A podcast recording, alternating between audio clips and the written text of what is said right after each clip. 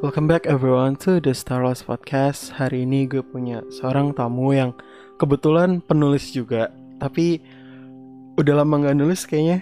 Tapi mendingan kita kenalin lebih langsung aja deh. Siapa sih kak? Hai, Perkenalkan. nama Oke, perkenalan dulu ya. Nama aku aku atau gue nih enaknya? Senyamannya aja sih kak. Oke, nama gue Stella. Terus gue apa ya, mahasiswi. Udah itu aja sejauh ini. Oke. Hari ini kita punya topik yang menarik untuk dibahas nih.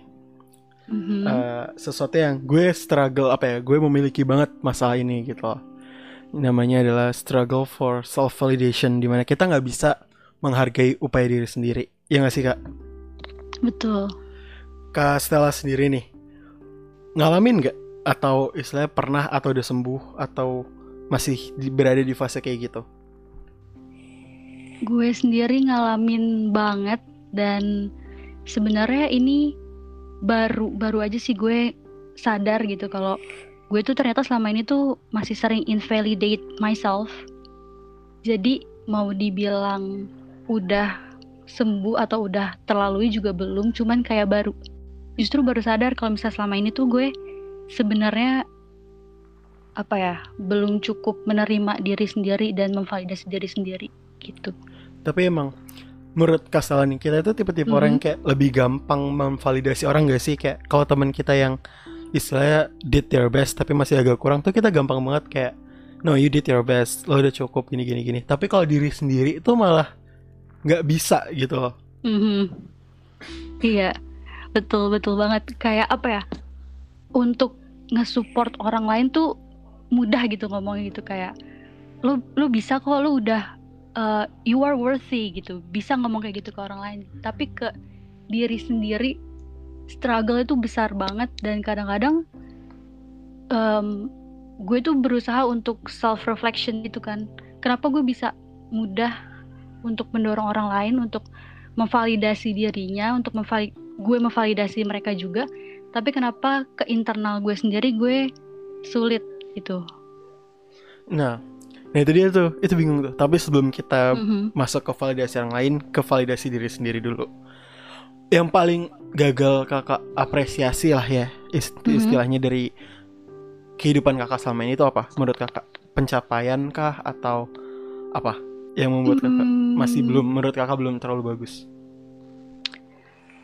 eh, apa ya banyak sih cuman gue tuh ngerasa yang selalu kurang gitu ya sama diri sendiri tuh accomplishment. Kayak achievement accomplishment kayak pencapaian-pencapaian tuh gue merasa selalu kurang dan selalu membutuhkan approval dari orang lain gitu. Kalau gue udah berhasil mencapai sesuatu hal. Oh, jadi gue ngerasa em, gue mencapai sesuatu hal itu bukan untuk diri gue sendiri tapi untuk membanggakan orang lain. Oh ngerti ngerti ngerti. Gitu. Soalnya apakah kakak sama kayak aku yang kayak aku itu tipe orang yang self love bagi diri aku itu ya mengapresiasi dan menyayangi orang di sekitar aku dan menerima apa pun yang mereka balikan kembali. Nah itu bagi aku itu self love kayak Mhm. istilahnya aku itu bener-bener rely heavily sama orang gitu. Kalau orang bilang lo kurang ya gue kurang berarti. oh ya iya ya Oke sama, sama. berarti ya. sama sama Ya, but gimana ya? Kalau pencapaian sih aku ngerti banget karena kayak tau gak sih kayak kemarin gini kan aku baru ulang tahun ke 19 bulan udah dua bulan yang lalu sih cuma kan Mhm. waktu nggak berasa Oh, sekarang happy birthday udah telat banget tapi waktu nggak berasa pas aku ngomong baru kemarin terus aku inget kan Juli so itu aja kayak I'm 19 kan 19 terus kayak Mhm. di waktu otak aku tuh kayak selalu sadar gak sih Bin? Orang lain yang 19 udah ada yang jadi CEO udah ada yang jadi ini Mhm. ada yang jadi itu. And ya kayak dikejar target tanpa henti gitu. Like there will never be enough jatuhnya. Iya. Nah menurut kakak itu beraw punya awalannya nggak atau emang tiba-tiba muncul masalah ini? Nggak eh, kalau gue sih mikirnya pasti ada awalannya sih. Maksudnya apa ya gue ngerasain kayak gini juga nggak gue udah 20 tahun gitu hidup. Gak semata-mata langsung tahun dua tahun gue ngerasa kayak gini tapi gue merasa ada awalannya dan setelah gue korek-korek sendiri sendiri gitu self reflection um, yang paling besar itu dari masa kecil. Childhood. Kalau di gue ya kemarin aku juga sempat bikin podcast yang orangnya overworker dan dia bilang kayak ya tergantung masa kecil lo. Kalau kecil Yeah. lo if you don't get appreciated enough when you're a child Mhm.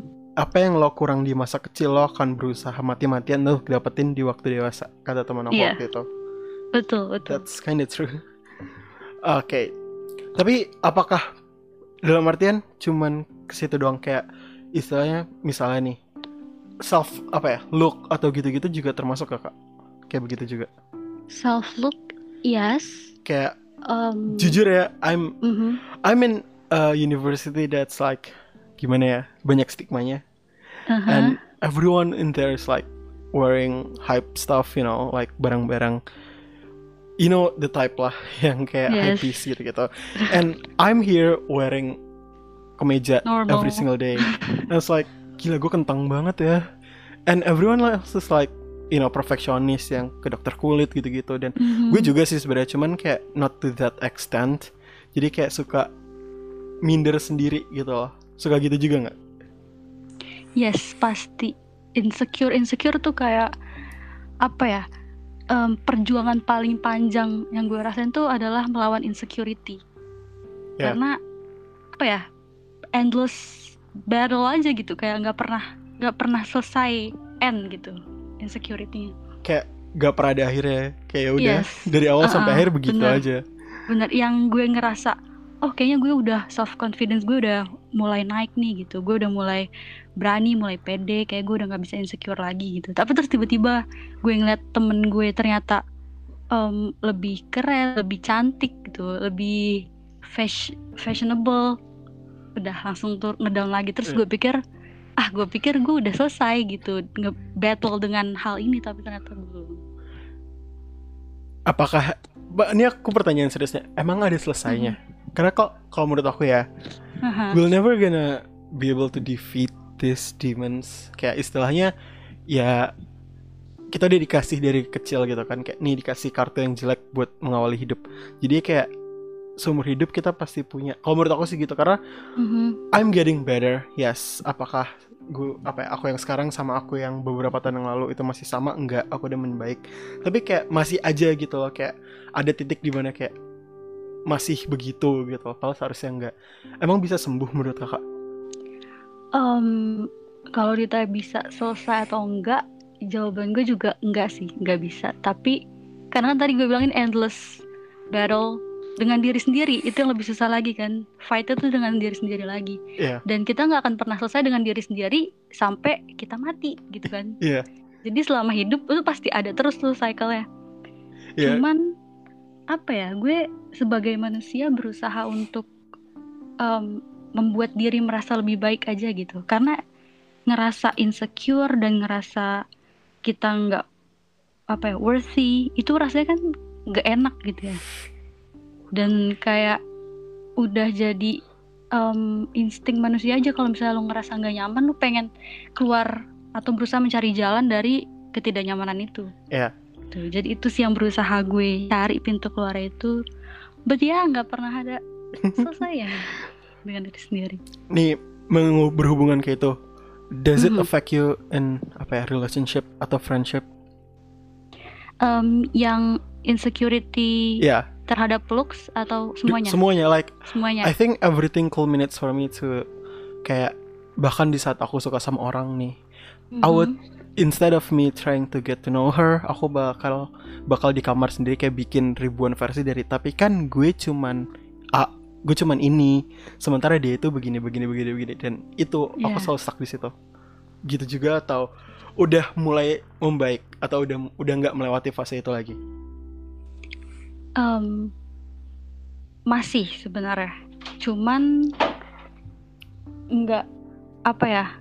Udah bisa ngerti aja kalau misalnya lagi ngerasa kayak gini tuh kayaknya gue gue lagi ngerasa insecure deh. Berarti harus begini gitu. Udah ngerti cara nanganinnya. Cuman masih masih kayak gitu. Masih sering nemuin diri sendiri em, terjebak dalam hal itu kalau misalnya lagi berhubungan sama sosial gitu sama orang lain. Masalahnya kayak yang I think what is hard is like metaphorically speaking, Mhm. we're kita itu di dalam perang, di dalam sebuah perang yang di mana orang nggak bisa ngelihat terjadi antara diri kita dengan diri kita sendiri. And banyak orang yang nggak ngerti kayaknya deh maksudnya apa. Cuman rasanya itu bener-bener kayak dalam perang kayak lo nggak pernah tenang hidup lo kayak everything you do lo pasti bakal nemuin cara untuk mendiminish value-nya itu entah kenapa ya kalau bagi aku Mhm. sih kayak gitu Jadi benar-benar nggak akan pernah merasa cukup bukan cuma untuk diri sendiri tapi untuk orang lain. susah tapi ya Mhm. sebenarnya Tapi kalau menurut aku, eh aku lagi gue, menurut gue, em, gue juga ngerasain kadang-kadang kayak gitu dan akar permasalahannya tuh biasanya di negative self talk. Oh ya Jadi, I'm oh, guilty of jadi that yes, gue juga, you know gue You know, juga kayak gitu. when people like self love dan ngeliat diri di kaca kayak you did good gini gini gini and here I am Mhm. standing in front of the mirror you little piece of shit Yes, sama sama. Kayak apa ya, nemuin kata gitu, frasa yang baik untuk diri sendiri tuh susah. Selalu ada yang pengen di apa ya, disembur pakai negative words gitu Iya. terhadap diri sendiri.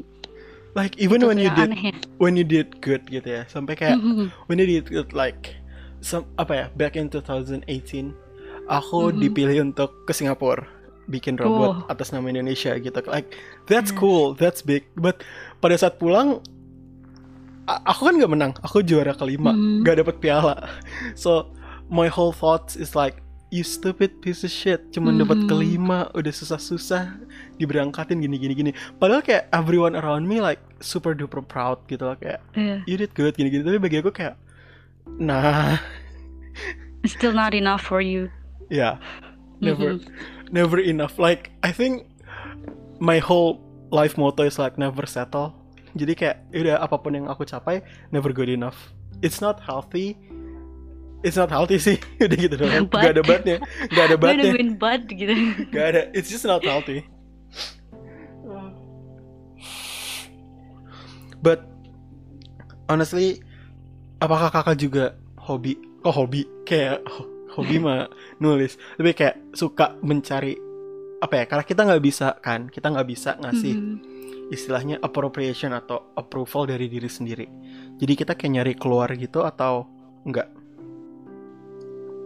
Nyari keluarnya dari mana tuh? bisa dari temen sahabat pacar atau orang tua kayak gitu Oh, kayak nyari approval Ngeras apa karena kita nggak bisa menyediakan approval ke diri sendiri, jadinya nyari keluar penggantinya dari orang lain gitu. Iya.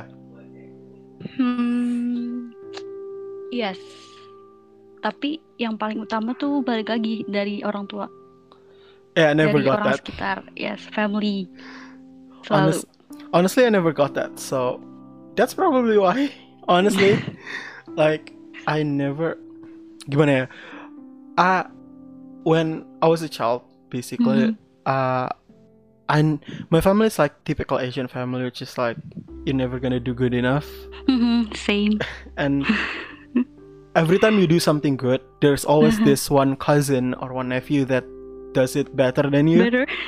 So yeah, it's just nonstop of like I've been trying so hard, but when I finally got the result, it's I thought it's like good enough, and the response that I Mhm. got, it's like, but si ini dapat lebih tinggi lagi. It's like okay, Mhm. fine. Maybe that's what affect me to this day. Kata juga sih sebenarnya psikologinya, karena aku bukan jurusan psikologi juga. It could be. Bisa jadi sih. Ya, serem gak sih tapi kayak Nah, ini sebenarnya nih, aku suka jadi mikir kayak am I ready to become a parent? Hmm. kayak does it ever occur to you kayak bahkan luka batin sekecil itu aja mempengaruhi kita sampai sekarang gitu like we're kayak Kastela sama aku tuh udah 19-20 tahun kan like it's Iya. grown up time itu udah dewasa hitungannya tapi masih masih Mhm. masih berefek gitu efek sampingnya masih ada gitu Kayak aku waktu kecil gitu kan ngerasa kayak em gue tuh pengen cepet-cepet jadi dewasa supaya bisa keluar dari um, trap ini gitu. Selalu ngerasa kayak gitu. Jadi kayak pengen cepet-cepet jadi dewasa supaya gue bisa bahagia nih gitu. tapi ternyata um, pengalaman masa kecil itu yang waktu kecil gue mati-matian banget berusaha untuk keluar ternyata masih kebawa sampai dewasa. Dan ternyata gue pelajarin ya itu yang membentuk kita gitu. Sampai kita sekarang tuh yang itu. Jadi gue berusaha untuk apa ya get out of the trap. Tapi ternyata hal itu masih nge-trap gue sampai sekarang. Jadi gue belum bisa keluar dari situ. So ya I feel you. Gue ngerti. Typical Asian family. Yes. oh god. So ya. Nah tapi apa ya pernah nggak sih nyari pernah nggak sih melakukan something out of your way? Sesuatu yang gak disukain hanya karena mencari validasi. Kayak just because you Hmm. wanted someone's validation you do you say yes to their apa ya, ajakan untuk do something that you don't really like or you don't really want to. Kalau sampai ke behavior maksudnya kayak yang harmful nggak pernah sih. Dan gue orangnya emang sedikit nggak enakan gitu untuk ngomong nggak ke orang lain. Itu agak banyak pertimbangannya gitu untuk ngomong nggak nih gue nggak bisa begini atau nggak nih gue nggak bisa ikut ini gitu. Itu agak sulit dan gue lagi belajar untuk em, melalui hal tersebut gitu. Cuman kalau misalnya sampai ngelakuin aktivitas yang gimana-gimana atau yang gue nggak setuju banget atau yang sampai melanggar hukum atau ilegal atau menyakiti diri sendiri nggak pernah oke good. untungnya belum pernah sampai sekarang No, don't. Untungnya juga belum belum nggak pernah dan nggak akan sih. Cuman sometimes I I I'm an I'm aku itu anak rumahan kan. Like Mhm. I would rather stay in than go out. But sometimes when kayak aku tuh ngerasa kalau aku keterusan say no, I will lose this friend that I have gitu loh. So I Mhm. sometimes say yes, but throughout jalan-jalan itu kayak I should have stayed home. I could have watched Netflix right now. I could have I could have just just that so ya. Validasi, validasi. Bah, have you kamu kan tahu gak sih yang praktis katanya untuk uh, Apa memberikan diri apresiasi yang kayak by every day you, you look at the mirror and say five good things about Mhm. yourself. Mhm. Have you done? Have you tried that?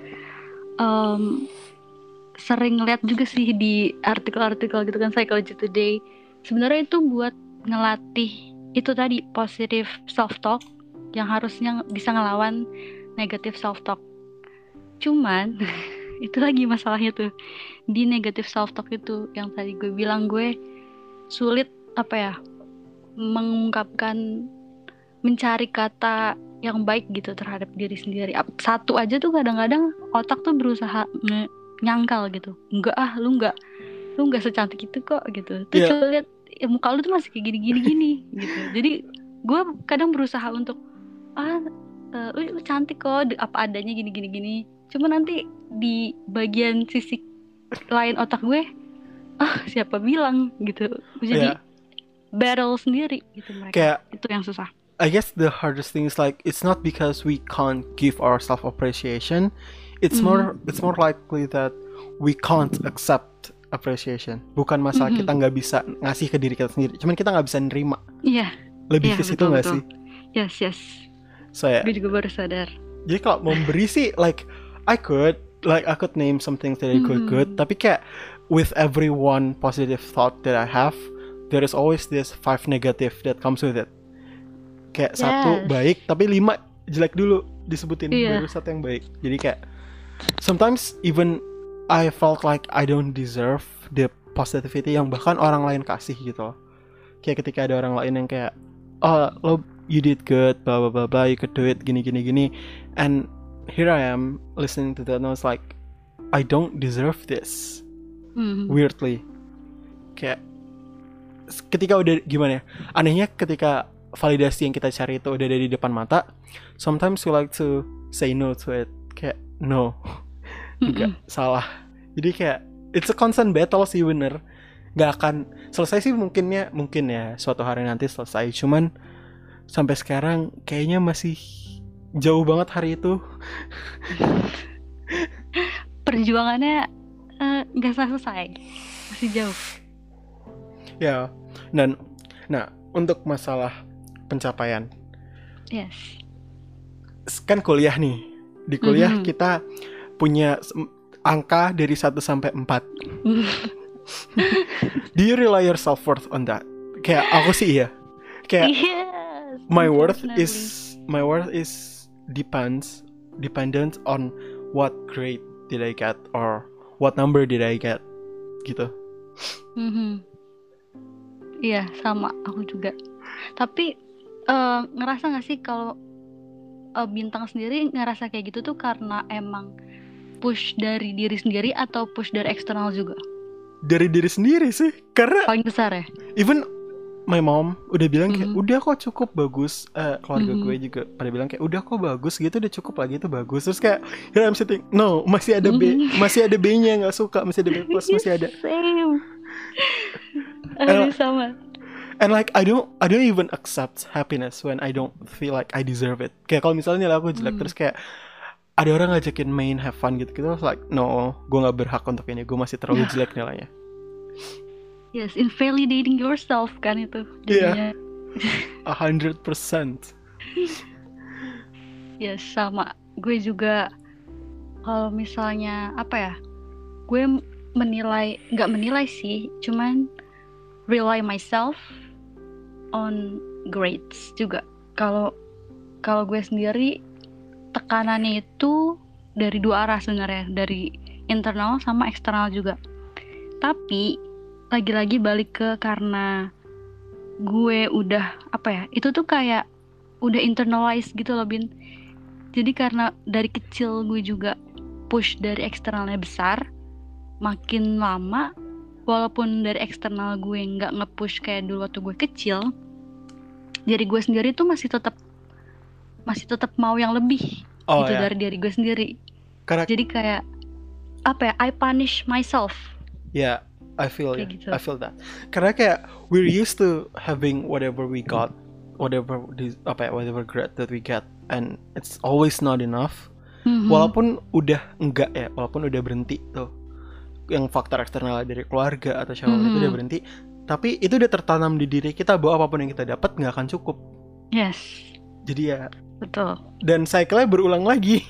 Mm-mm. itu cursed banget gak sih? Gue selalu ngerasa kayak terkutuk banget kalau gitu. Ya eh, like ya kenapa sih kayak sometimes I I felt like why can't I just be happy with what I got? Karena kayak Mhm. bahkan teman-teman aja ada temen yang di bawah aku itu masih kayak enggak kok gue udah cukup gue seneng banget dapat segini. Terus kayak and here I am. Huh that's weird. Dan padahal tuh kadang-kadang nilai kita lebih tinggi daripada mereka gitu. Terus nanti mereka kayak ngeceng-ngecengin lu nggak tahu bersyukur banget sih gitu. Iya. cuman it's not about ya? bersyukur. It's, Iya, it's not gitu. about that. It's really not. It's it's just that I expect perfection out of myself and anything less than it is punishable by death. I think so too. Itu tuh yang sebenarnya gue tahu itu apa ya?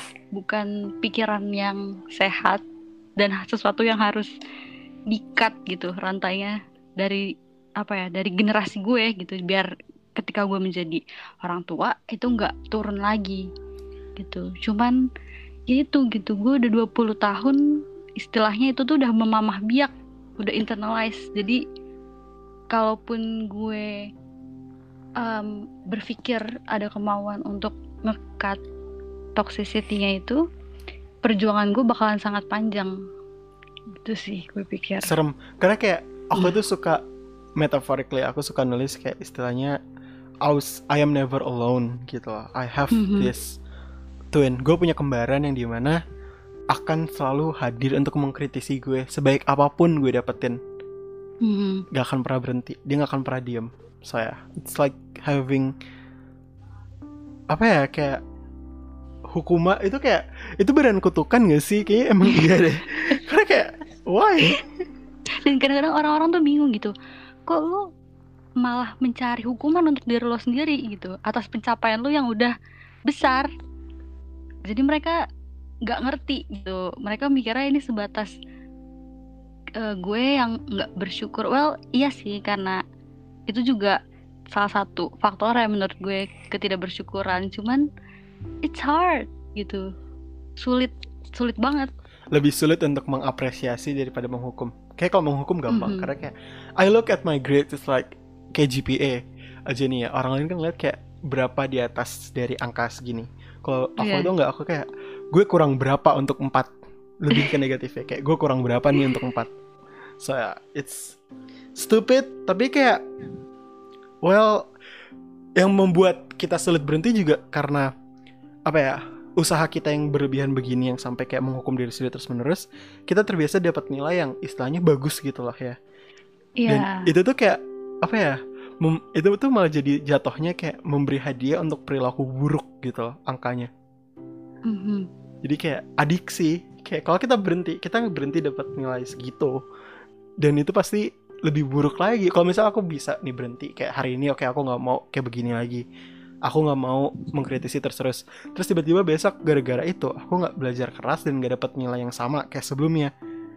Itu bakalan lebih sakit lagi gak sih? Iya. Sulit sulit ah Terkutuk. beda Kastel itu jurusan apa sih gue psikologi. oh.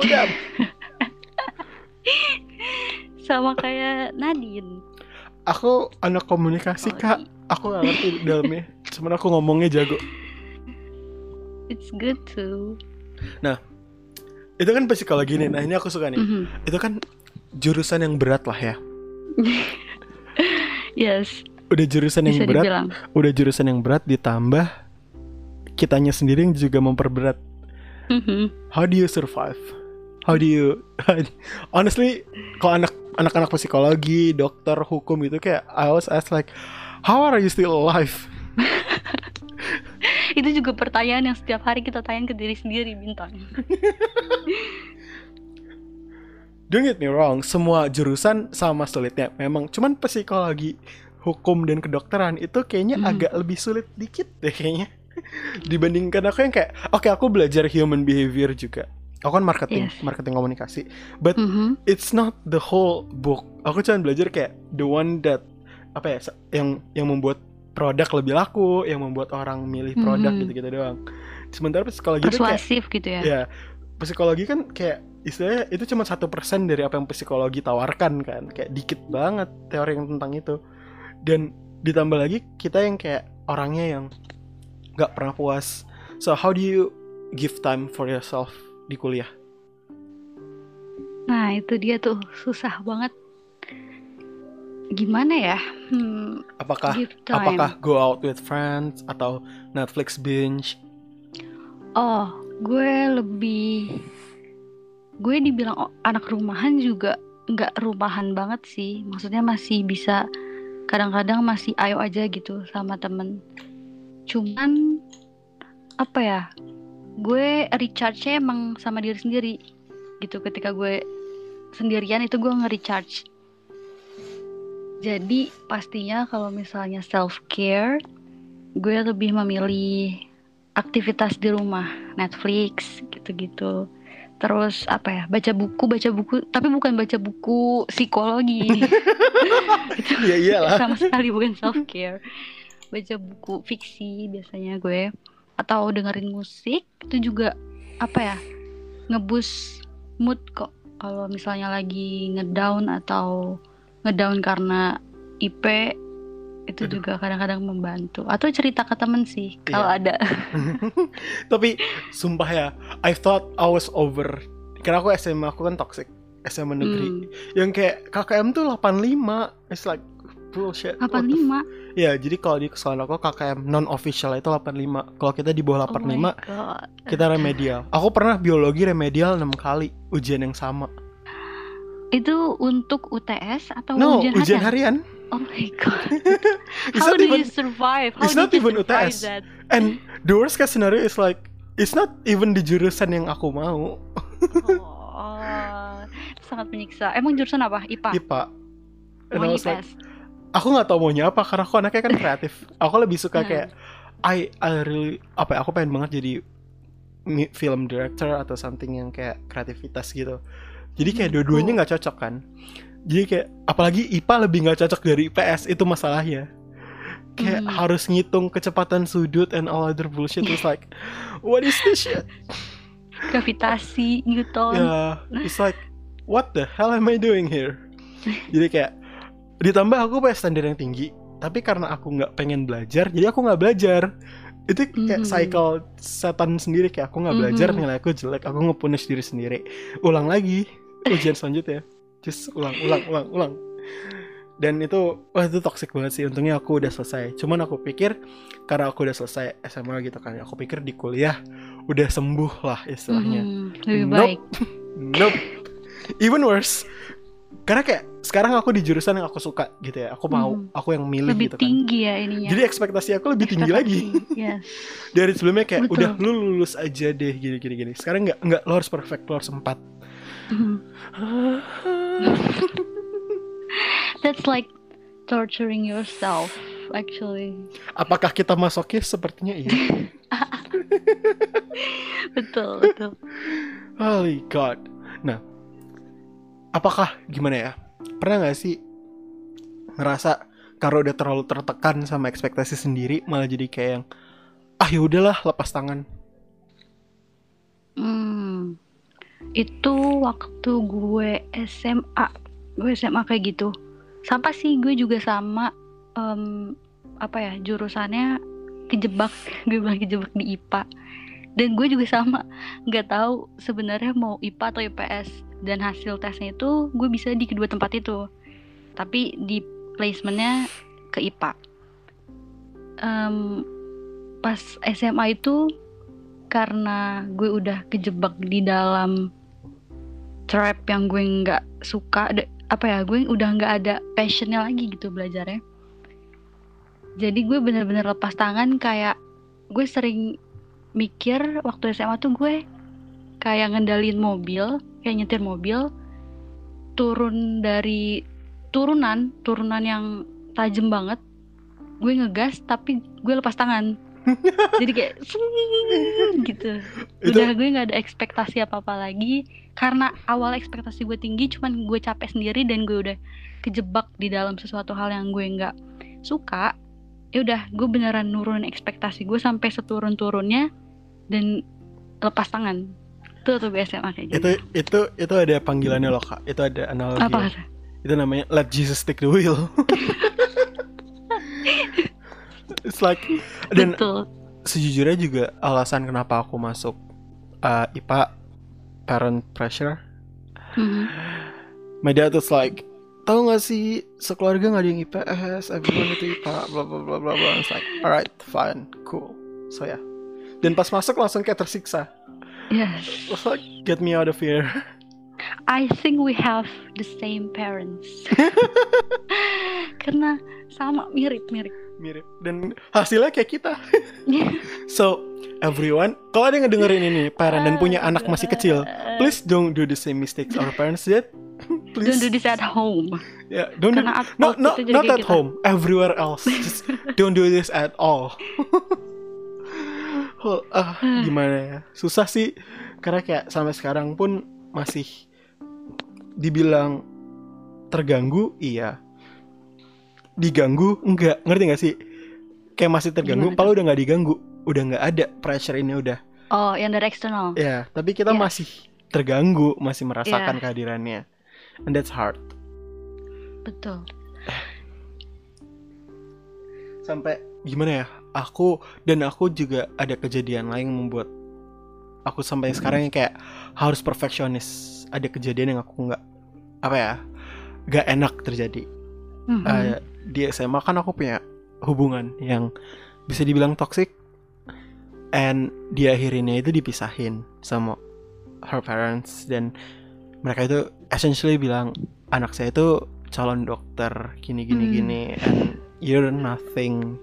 Oh my so, god. you're not good enough to even know her let alone date her. Istilahnya gitu. And after Mhm. that I was like yep self esteem betul gitu self esteem control A delete berarti itu salah satu apa ya kayak penyebab juga ya bin Iya, dari awalnya Bikin udah diri buruk, sendiri. tambah Hmm. buruk. Dan I I gimana ya? Pada saat berhubungan dulu, berhubungan pada saat punya hubungan dulu tuh aku kan diselingkuhin dan tiga Mhm. ah, beberapa kali lah. Dan selalu kata-kata itu kayak ya karena si ini lebih ini, si ini lebih ini. Selalu ada aja sesuatu Hmm. yang kayak that guy did better than me dan ya essentially that fucks me up fam.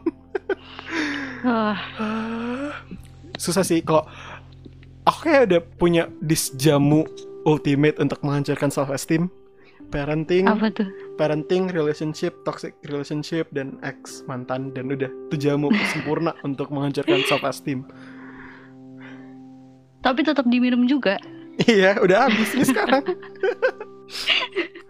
aku padahal kayak jujur nih ya uh, tapi aku baru mulai bisa mengapresiasi diri itu kayak bener-bener baru 2020 ini Mhm. kayak di 2020 ini aku mulai kayak tapi kan uh, setiap ada pikiran buruk tuh aku selalu berusaha ngeluarin pikiran baik juga walaupun kadang-kadang gagal itu berawal Hmm. dari uh, pertama kalinya aku nulis skrip buat teater teater teater kelas gitu kan aku yang nulis tentang mental illness.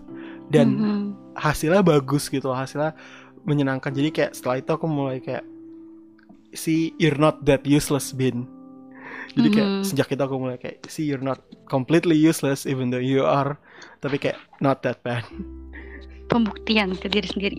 ya ada nggak sih? Nah itu bagus tuh. Kakak punya juga nggak pembuktian kayak gitu? Yang kayak satu hal di mana ini membuat kakak kayak ini buktinya bahwa I'm not that bad gitu Apa ya?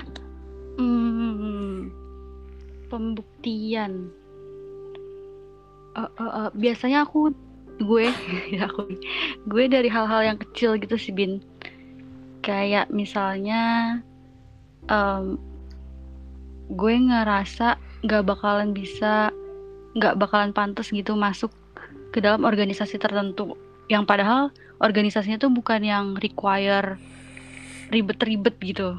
Yang di kampus aja gitu. Atau misalnya kepanitiaan atau volunteering. Kadang-kadang gue ngerasa aduh gue nggak pantas nih. Belum sampai segitunya bisa ma- bisa keterima gitu. Di project ini. Tapi ternyata keterima. Dan itu rasanya benar-benar apa ya pembuktian ke diri sendirinya tuh besar besar banget. vindication vindication. Yes Besar Brooklyn banget. Nine-Nine nggak Eh tahu tapi baru sampai episode 3 Oke, aku nggak akan nggak akan nggak akan ngebocorin. Pokoknya ada satu Kenapa tuh? scene yang ngebahas tentang vindication juga. Itu kayak lucu banget Mhm. sih. Nanti nanti bakal nonton. Masih jauh sih tapi kayaknya jauh masih jauh banget. itu sampai ini berapa sih season berapa Eh lima nggak sih? Kalau nggak oh salah. my god banyak banget It's really Oke. funny. Dan ya. Masih jauh tapi kayak apa ya? Aku juga berada di posisi di mana kayak aku pengen melepaskan gitu loh. Ngerti gak sih? Aku pengen Mhm. melepaskan sisi buruk ini. Cuman aku masih takut sama konsekuensinya. Kalau aku lepas aku takutnya aku malah terlalu enjoy having fun, terlalu having fun dan aku lupa sama belajar, aku lupa sama mengejar nilai, aku lupa sama ap- apa ya prestasi itu yang aku takutin Mhm. sih. Jadi kayak masih setengah-setengah lepasin gak ya sifat buruk ini. pencapaian akademik tuh berarti sesuatu hal yang besar dalam hidup bintang? Yes, oke. Priority. Priority aku itu dua, sukses, Apa? sukses, sukses nomor satu. Karena Mhm. I grew up in apa ya uh, my my dad is actually one of the people yang kayak pada saat dia belajar kuliah SMA itu terlalu having fun. Jadi itu Mhm. affect affect apa ya masa depannya dia. So I'm not dan ketika orang udah tahu udah kenal ayah aku siapa orang Mhm. pasti nganggap ya anaknya bakal sama. And I hate that a lot. Jadi aku berusaha enggak sampai situ. Itu yang membuat aku takut. Dan kenapa aku harus sukses? Karena aku mau anak aku dalam masa depan nanti siapa pun mereka mereka nggak perlu melewati apa yang harus aku lewati gitu. Mereka pengen mereka hidupnya santai lurus. Mhm. mem- mempunyai semuanya gitu loh. Nggak perlu 110% untuk dapetin semua hal yang dia punya kayak gitu sih. Jadi kayak aku pengen membuat childhood yang nggak aku punya sih intinya. Jadi aku Yes, harus menebus berusaha dari sekarang. menebusnya ya Iya, bukan untuk aku sendiri tapi untuk keluarga anak. aku di masa depan. Mhm. Gila aku paling masih 19 Nikah aja masih lama. Pacar aja belum punya Calon aja nggak punya Tapi terlalu mikir jauh. ini terlalu overthinking ke masa Oh depan aku Kalau overthinking bisa digaji Beuh Gaji udah, Udah kaya, kaya. kali. Udah kaya. Ya se Ya. Gitu juga gak sih Castella? Em, gimana ya? Gimana tadi pertanyaannya lupa? Kayak eh Karena di Apa ya Karena takut melepaskan Nilai gitu Karena kan oh pasti oke. Castella IPK-nya bagus kan? 4 malah. Amin. Takut melepaskan atau enggak? Iya, takut melepaskan sisi kritis ini karena kayak kalau gue lepas nanti IP-nya turun. IP Hmm. turun itu bahaya. Hmm, hmm, hmm, hmm. Yes, sama sih. Cuman gue masih apa ya? em, untungnya orang tua gue itu berla- berlawanan gitu loh sifatnya, maksudnya nggak nggak sama-sama banget. Jadi nyokap gue tuh lebih easy going dan lebih apa ya? Udah santai aja gitu. Kalau misalnya lagi sakit ya udah nggak usah kuliah. Kalau misalnya lagi nggak enak badan atau lagi ngerasa nggak enak gitu mentally juga ya udah nggak usah ke kampus nggak usah nge-push diri terlalu besar untuk dapat nilai yang bagus gitu untungnya orang tua gue tuh sifatnya beda gitu jadi gue eh, punya ketakutan itu tetap karena dari kecil juga kan sama tapi ada apa ya ada yang ngebalancing ketakutan gue itu jadi Oh. dari nyokap gue kayak ngerem bisa ngerem gitu Ya. kayak gitu gue Sam again, do we have the same parent? tuh kan tuh kan. Uh, so yeah, but actually this is gonna sound really bad, but it is what it Mhm. is. Uh, when my dad passed away, that is the first Mhm. time that I felt a lot of weight has been lifted from my shoulders. Karena kayak Mhm. I don't have to listen to the constant ngejatuhin diri gue kayak I don't have to listen to that anymore and that's a big Yes. thing.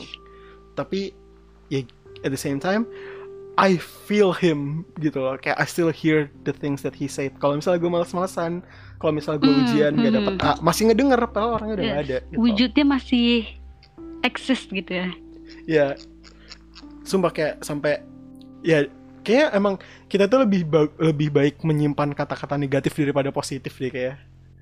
apa tuh Karena kayak I remember every negative things he ever said to me, Mhm. and I don't remember the otherwise. Maybe it did, maybe it never happened. I don't know, but ya. Emang agak su Asian household emang begitu gak sih? yes itu stereotypical tapi ya apa ya masih ada sampai sekarang gitu kayak gitu faktanya Masih kuat. Mhm. Oh my god. Again, if you have the same parents, alright. BTW, if you guys, uh, kalau kalian ngerasa podcast kali ini agak-agak awkward, mohon maaf. Saya baru pertama kali ngobrol sama Kastela. yes Again, belum pernah ketemu iya. Dan sumpah ya, kayak aku sering banget nih podcast ini tuh kayak sama orang-orang yang aku belum pernah ajak ngobrol, belum pernah apa, tapi bikin Mhm. podcast gitu kayak awkward kadang-kadang. dan Tapi ya. apa temanya tuh kayak boom banget gitu langsung Ya, apa like- internal experience gitu kayak aku aku juga sadar kadang-kadang I felt like a dick sometimes kayak I don't know you but let's discuss about your worst past your worst experience ever. Your childhood trauma. I'm so sorry. It's okay. Tapi tapi ini eh Apa? oke lanjut lanjut. Tapi childhood trauma berarti Mhm. 90% lah ya dari kenapa kita begini. 10 persennya lagi bisa dibilang kayak kebiasaan tapi emang childhood sih kayak entah kenapa ya. Kayak kakak pernah denger metafora ini nggak? Eh, apa? pada saat kita kecil itu childhood itu kayak kita itu clay apa sih? Tanah liat gitu. Tanah liat? Belum di belum di oven belum dibakar. Jadi semua sentuhan semua apa ya semua yang kita semua yang dunia lakukan saat kita Mhm, kecil bisa membentuk. itu membentuk kita di masa depan. Dan nggak bisa diubah. Aku pernah Yes. dengar kayak gitu. Yes betul sih sama kayak em, teorinya John Locke yang tabula rasa tapi beda sedikit sih. Kalau John Locke itu kan dia ber uh, berteorinya kalau kita itu waktu masih kecil terlahirnya seperti kertas yang kosong. Jadi ya orang di sekitar kita yang ngelukis kita bakalan kayak apa. Eh, pantesan kok kayak aku pernah denger John Locke bener yang itu pelajaran aku semester 1 PKN bukan. Bukan John Locke itu uh, komunikasi yang ideal receiver mm. dan sender. Yo, anak komunikasi. Akhirnya ada yang bisa relate gitu kan, psikologi dan Tapi, komunikasi. Jujur ya, psikologi dan komunikasi itu emang relate gak sih? Kayak yes. untuk berkomunikasi Betul. kita harus mengerti psikologi orangnya juga.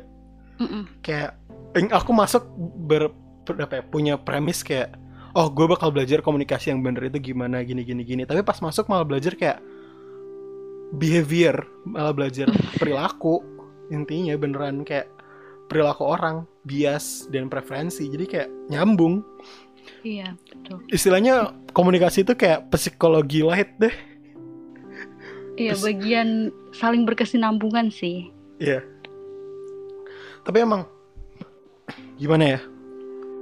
Mempersulit sih kayak istilahnya ya kayak kita pun sekarang nih masih dalam titik di mana kayak kita udah pengen menghilangkan gitu kita udah tahu itu salah ya kan?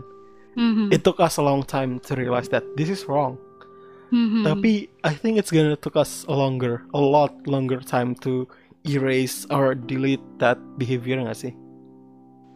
Mm, depends sebenarnya. Tapi ya pasti lama. Karena itu aku gue ngerasa udah apa ya internalized karena udah 20 tahun jadi udah istilahnya hal selama 20 tahun hal itu yang gue hadapin. Susah pasti bakalan susah untuk apa ya keluar dari trap itu. Sampai tapi eh, depends. Iya karena kayak takutnya pada saat kita udah kehilangan itu malah ada yang missing dari hari-hari kita karena hmm. I swear udah ke, saking kebiasaannya kayak it's part of my life like a five hmm. minute session to criticize what I did today mm-hmm. kayak it's just how I am and yeah it's it sucks but you know we have to someday I think we should be able to delete this cuman ya sampai sekarang ya belum Yes, betul sih. Nah, menurut Kak Stella nih, kan jurusan psikologi juga. Mm-hmm. Is it because of puberty? Ada yang bilang kayak kenapa kita umur 19-20 itu karena kita lagi melewati fase pendewasaan atau apa pun itu, makanya kita sekritis ini. Does that is that true or it's or that's just bullshit? Kritis terhadap diri sendiri. Iya. Yeah. Berarti ya.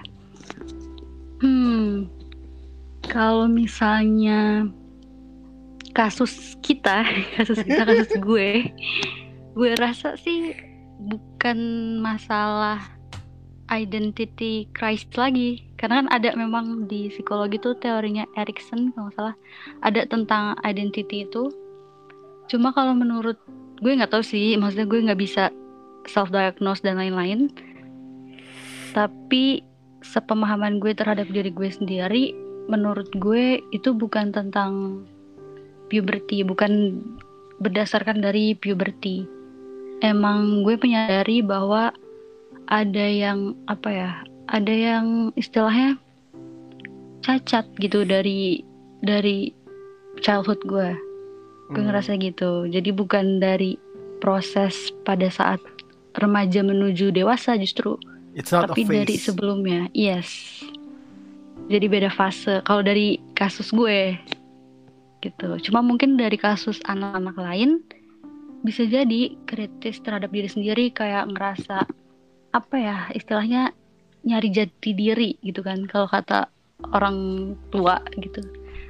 Nyari jati diri nyari pengen identitasnya kayak gimana. Cuman ada perbedaan menurut gue di antara kedua itu. Ya. Yeah. it's ya ada perbedaannya sih. Mm-hmm. Uh, mungkin ada yang it's a face, tapi mungkin kalau kita it, it's not. It's literally our childhood haunting us to this day. Mm. Holy hell. So yeah, it's it's a hard one to tell, but like, do you apa ya what's your current game plan kayak what is your current istilahnya rencana untuk mengobati itu or is there any kayak yes mau mulai begini mau mulai Pasti. begitu atau gimana pasti ada. Gue selalu punya apa ya nggak setiap tahun sih cuman setiap gue mulai sadar yang tadi gue bilang kan di awal gue sebenarnya baru sadar kalau misalnya gue sering invalidating myself gitu. Setiap kali gue udah mulai sadar udah bisa mulai mengidentifikasi permasalahan gue udah bisa em, menjelaskan kenapa gue selama ini sering ngerasa begini itu pasti langsung ada rencana untuk em, jadi lebih baik gitu untuk mengubah itu. Selalu ada rencana kayak gitu. Rencananya untuk saat ini yang pasti itu sih yang pertama untuk mencoba menyempurnakan self validating itu. Terus self love juga itu yang paling susah untuk insecurity itu oh my god. Kayak gue belajar psikologi tapi pertanyaan gimana sih cara em, menghadapi insecurity itu selalu ada. Gitu. Jadi gue kadang-kadang teman-teman gue nanya gitu gimana cara lo ngadepin insecurity style gitu. Atau dari kayak teori psikologi gue bisa aja gitu nyari teorinya. Tapi rasanya pasti sulit banget cara lo ngepraktekinnya setiap hari gitu terus kadang-kadang juga kan setiap orang beda-beda proses self love journey-nya mereka gitu.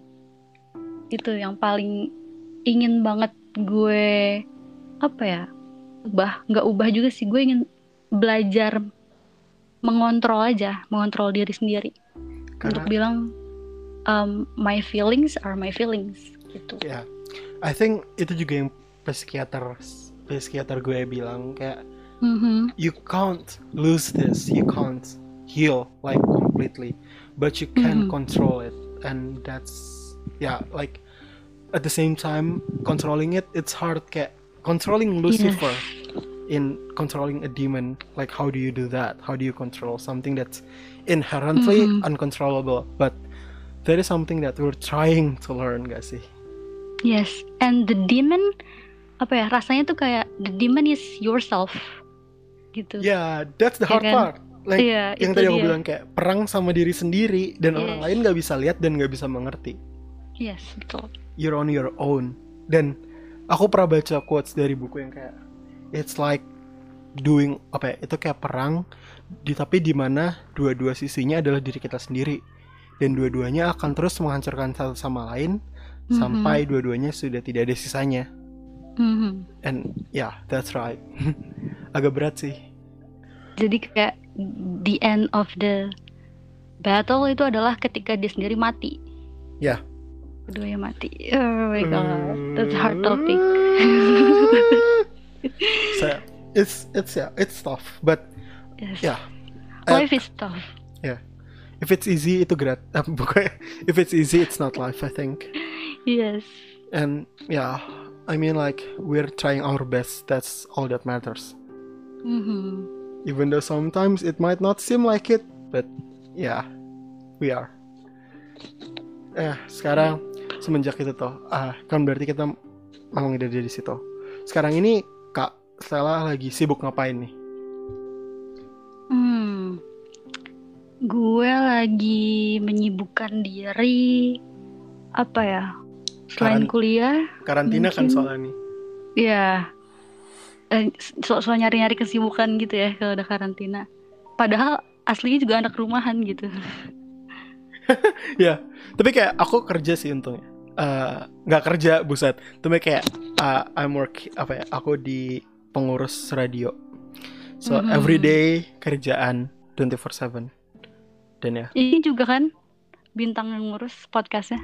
yeah this is my own podcast Oh, ini bukan punya radio wow. punya sendiri saya seru aku sih kalau aku sukanya podcast ini ya kenapa aku bikin it's like a chance for me to understand the bigger picture kayak there are some topics that I understand tapi aku juga pengen mengerti dari sisi orang lain gitu loh Mhm. and ya, And sometimes apalagi di saat karantina gini kenapa podcast ini aktif? I'm lonely.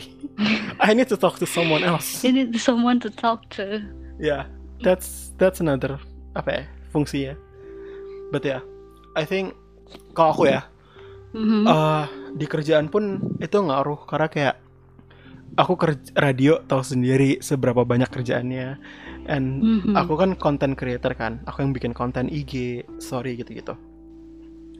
And it's never gonna over gitu loh. Kayak emang dari awal tuh dia bilang sama kakaknya kayak ini itu nggak ada jam kerjanya bisa 24 jam kalau perlu. Cuman kamu harus kontrol sendiri jamnya. Dan itu aku langsung kayak oh shit I'm not good at that Time management. So ya, kalau kerjaan juga gitu gak sih kak? Kayak even di saat kakak lagi having fun kayak I should be, I could, I could, and I should be working right now. Mhm. Yes.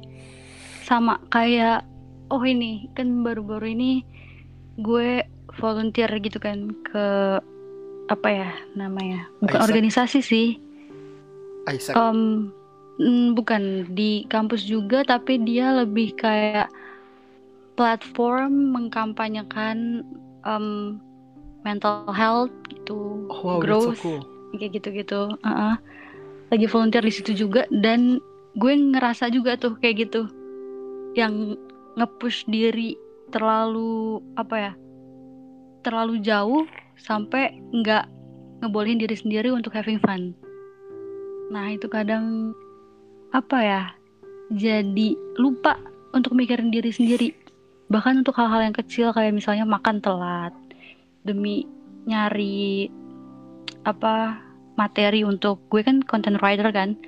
Jadi nyari materi untuk tulisan dan lain-lain gitu. Dan kadang-kadang tulisannya udah jadi, gue ngerasa masih ah teman-teman gue yang lain tuh masih lebih bagus tulisan daripada gue. Padahal gue nulis tulisan itu tuh udah mati-matian istilahnya. Jadi gitu. Sama gue juga ngerasa baik dalam pekerjaan maupun dalam belajar sama-sama ngerasa ada push yang besar dan takut akan konsekuensi kalau misalnya gue terlalu ngelepas banget bakalan ke mana-mana eber gitu istilahnya Oke, sekarang aku punya aku punya pertanyaan yang lebih serius. Apakah kita Mhm. kembaran? sama sama banget soalnya ya. Tapi emang apalagi kerjaan di saat kayak ada pasti kan kayak punya temen divisi kan yang kayak satu Yes. kerjaan dan Mhm. the grass is always greener on the other side. yes Everyone is doing something everything better than us. So ya, Ah my god. Sampai kapan? Entah, gak ada yang tahu. Saya kalau Kak Stella nih, hmm, punya saran nggak buat orang-orang yang masih kayak kita tapi belum tahu mau gimana?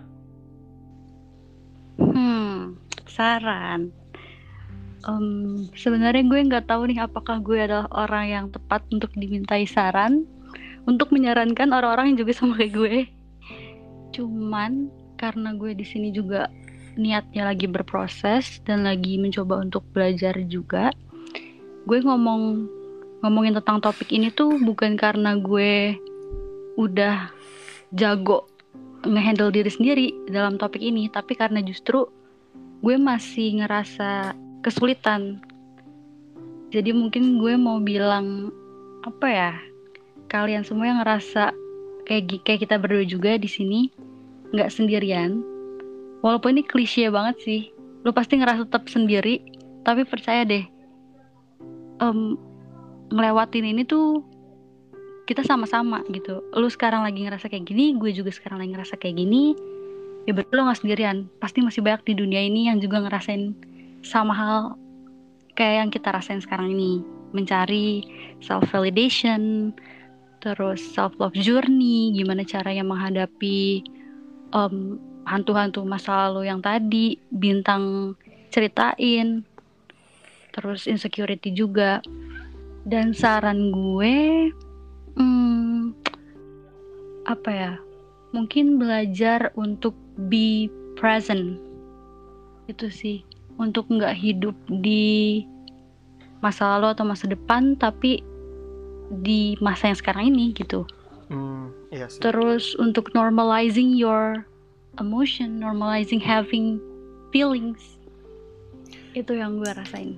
Karena Dan saran gue untuk orang-orang yang juga ngerasa hal yang sama kayak gue. kayak istilah jangan dilari lah ya. It's Mhm. there to be felt.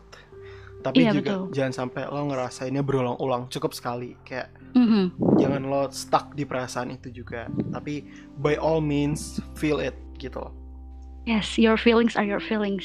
Nggak ada yang bisa apa ya judge how you feel. And if you need more help, psychiatrist is Mhm. available, psychologist is available. And ya, aku kakak udah pernah ke therapist belum? Aku ke psikolog pernah, tapi terapis belum. Hmm, aku udah ke psikiater. And yeah, it Mhm. helps a lot. Mhm, good, It's so good. such a good news. Everyone kayak aku selalu bilang kayak gimana cara mendiagnosa diri? I was like, you cannot. See, see a professional. How to diagnose yourself? Number one, don't. yeah. Itu dia kata Don't. kuncinya. Let's just not. because the more you think about what you have, the more Mhm. about you focus on your own symptoms. Yes, Dan saat lo betul. fokus ke symptoms lo sendiri, lo malah tambah symptoms lo tambah keras gitu loh. So ya, Mhm, go see a doctor, see see something, see someone, basically. mhm. And gak akan kok, it's not that bad. It's really gak ngerti ya. Ada orang yang bilang kayak cerita, tapi gak kebantu gak gini-gini kayak maybe you don't give your all to it. Kayak kalau lo datang ke psikiater tapi lo nggak cerita seutuhnya, gak ada gunanya. Mhm. Mhm, Like- betul. Aku waktu itu sampai berapa jam ya sesi pertama aku kayak tiga jam because I was I'm hard apa ya aku susah untuk open up dan ya Mhm. itu kayak ya nggak masalah just Ditungguin kok. gitu ya nggak mungkin di tengah-tengah sesi kayak dokter pergi Udah ya gitu.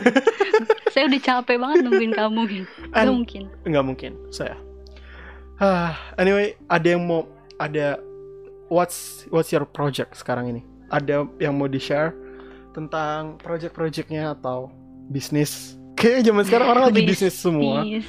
Drifting gitu ya iya bisnisnya. antara thrifting atau makanan akhir-akhir ini saya lihat Yes, sih pak cookies, cookies. Apa ya?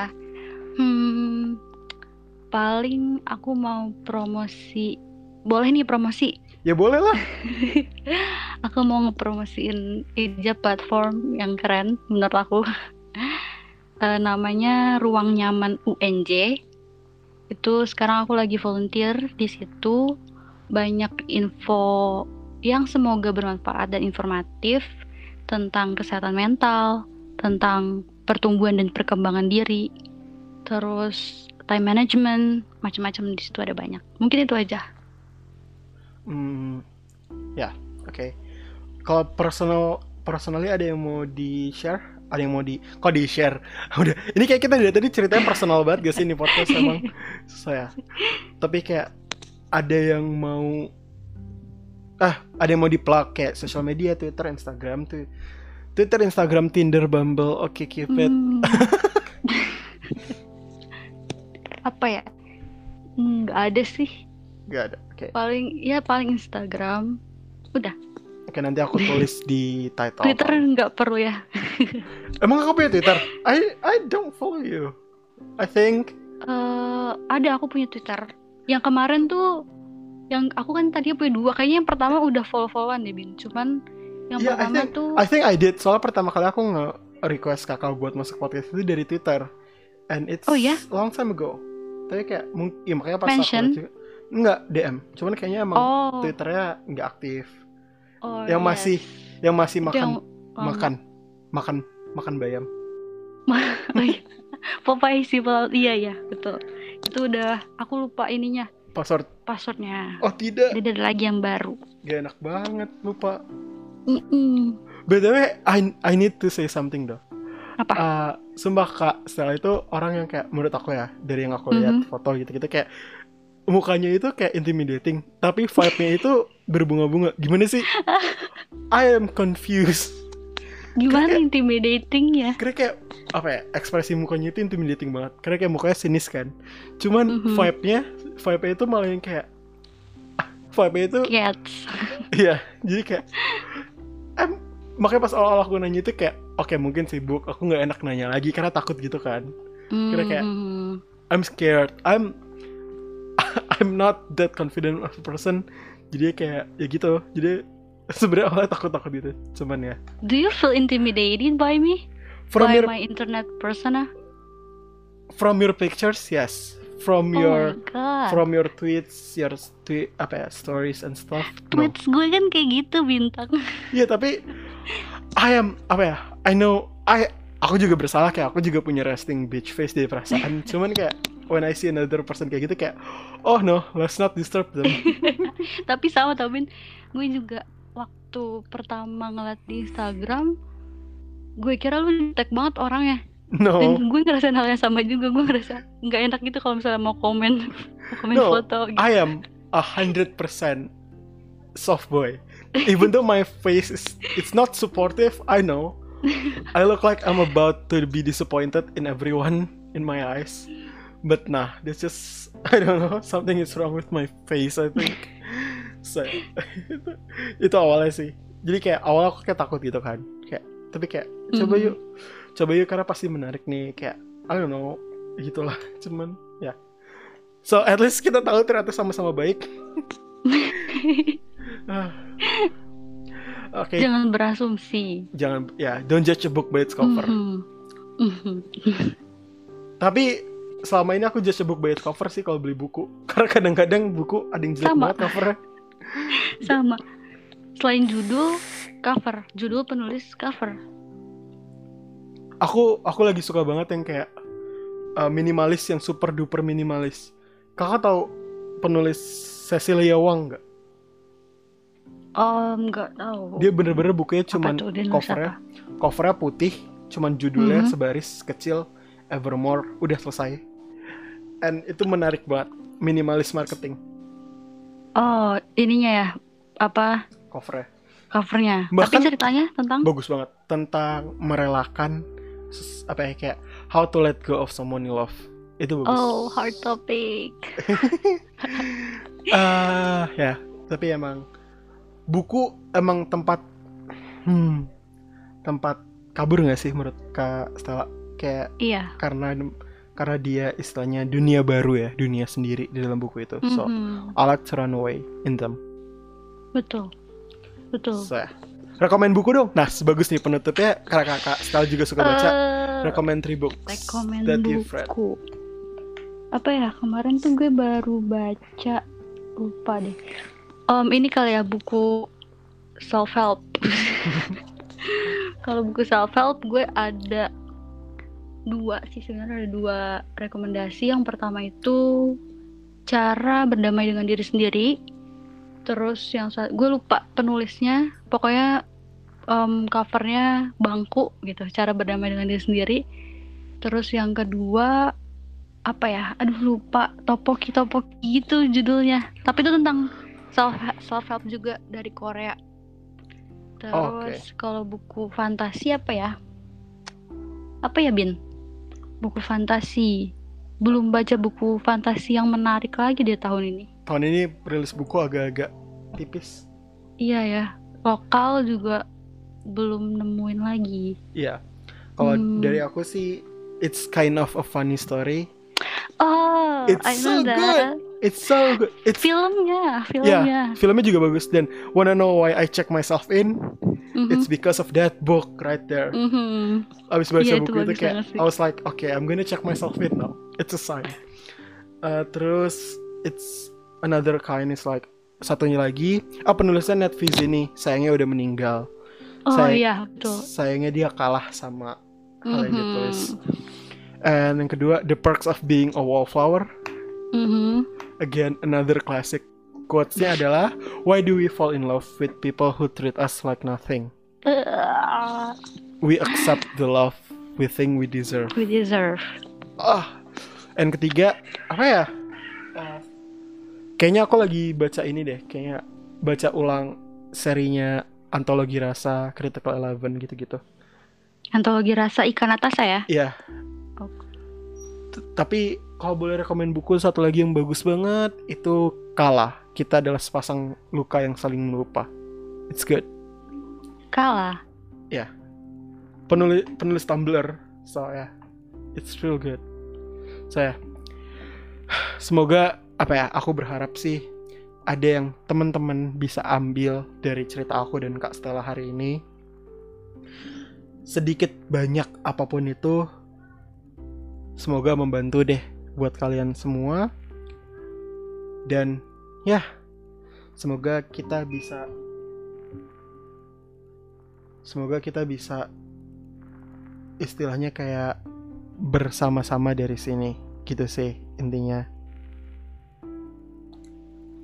Eh, teman-teman semoga ada sedikit banyak yang bisa diambil dari kisah aku sama Castella hari ini. Dan ya semoga kita semua bisa berjalan terus lah ya dan semoga suatu hari nanti kita bisa mengontrol perasaan-perasaan ini dan ya semoga suatu hari nanti juga lo bisa hidup se- seutuhnya hidup gak harus kayak begini ada kata-kata terakhir kak Hmm, kata-kata terakhir apa ya? kata-kata terakhir kata-kata terakhir di podcast bukan kata-kata terakhir Kata-kata terakhir kehidupan. Apa ya? Semangat aja sih buat teman-teman yang lagi em, berjuang juga untuk memvalidasi dirinya, self love journey, terus melawan demonnya sendiri. Dan apa ya? Don't lose hope, I think. Itu yang paling penting sih. Selalu ada kemauan untuk merubah hal yang kita tahu itu nggak benar. Tuh. Ya. Cut Ma- the apa ya namanya? The toxicity, I guess. masih ada cahaya di ujung jalan sekecil apa pun itu Yes. At the end of the tunnel.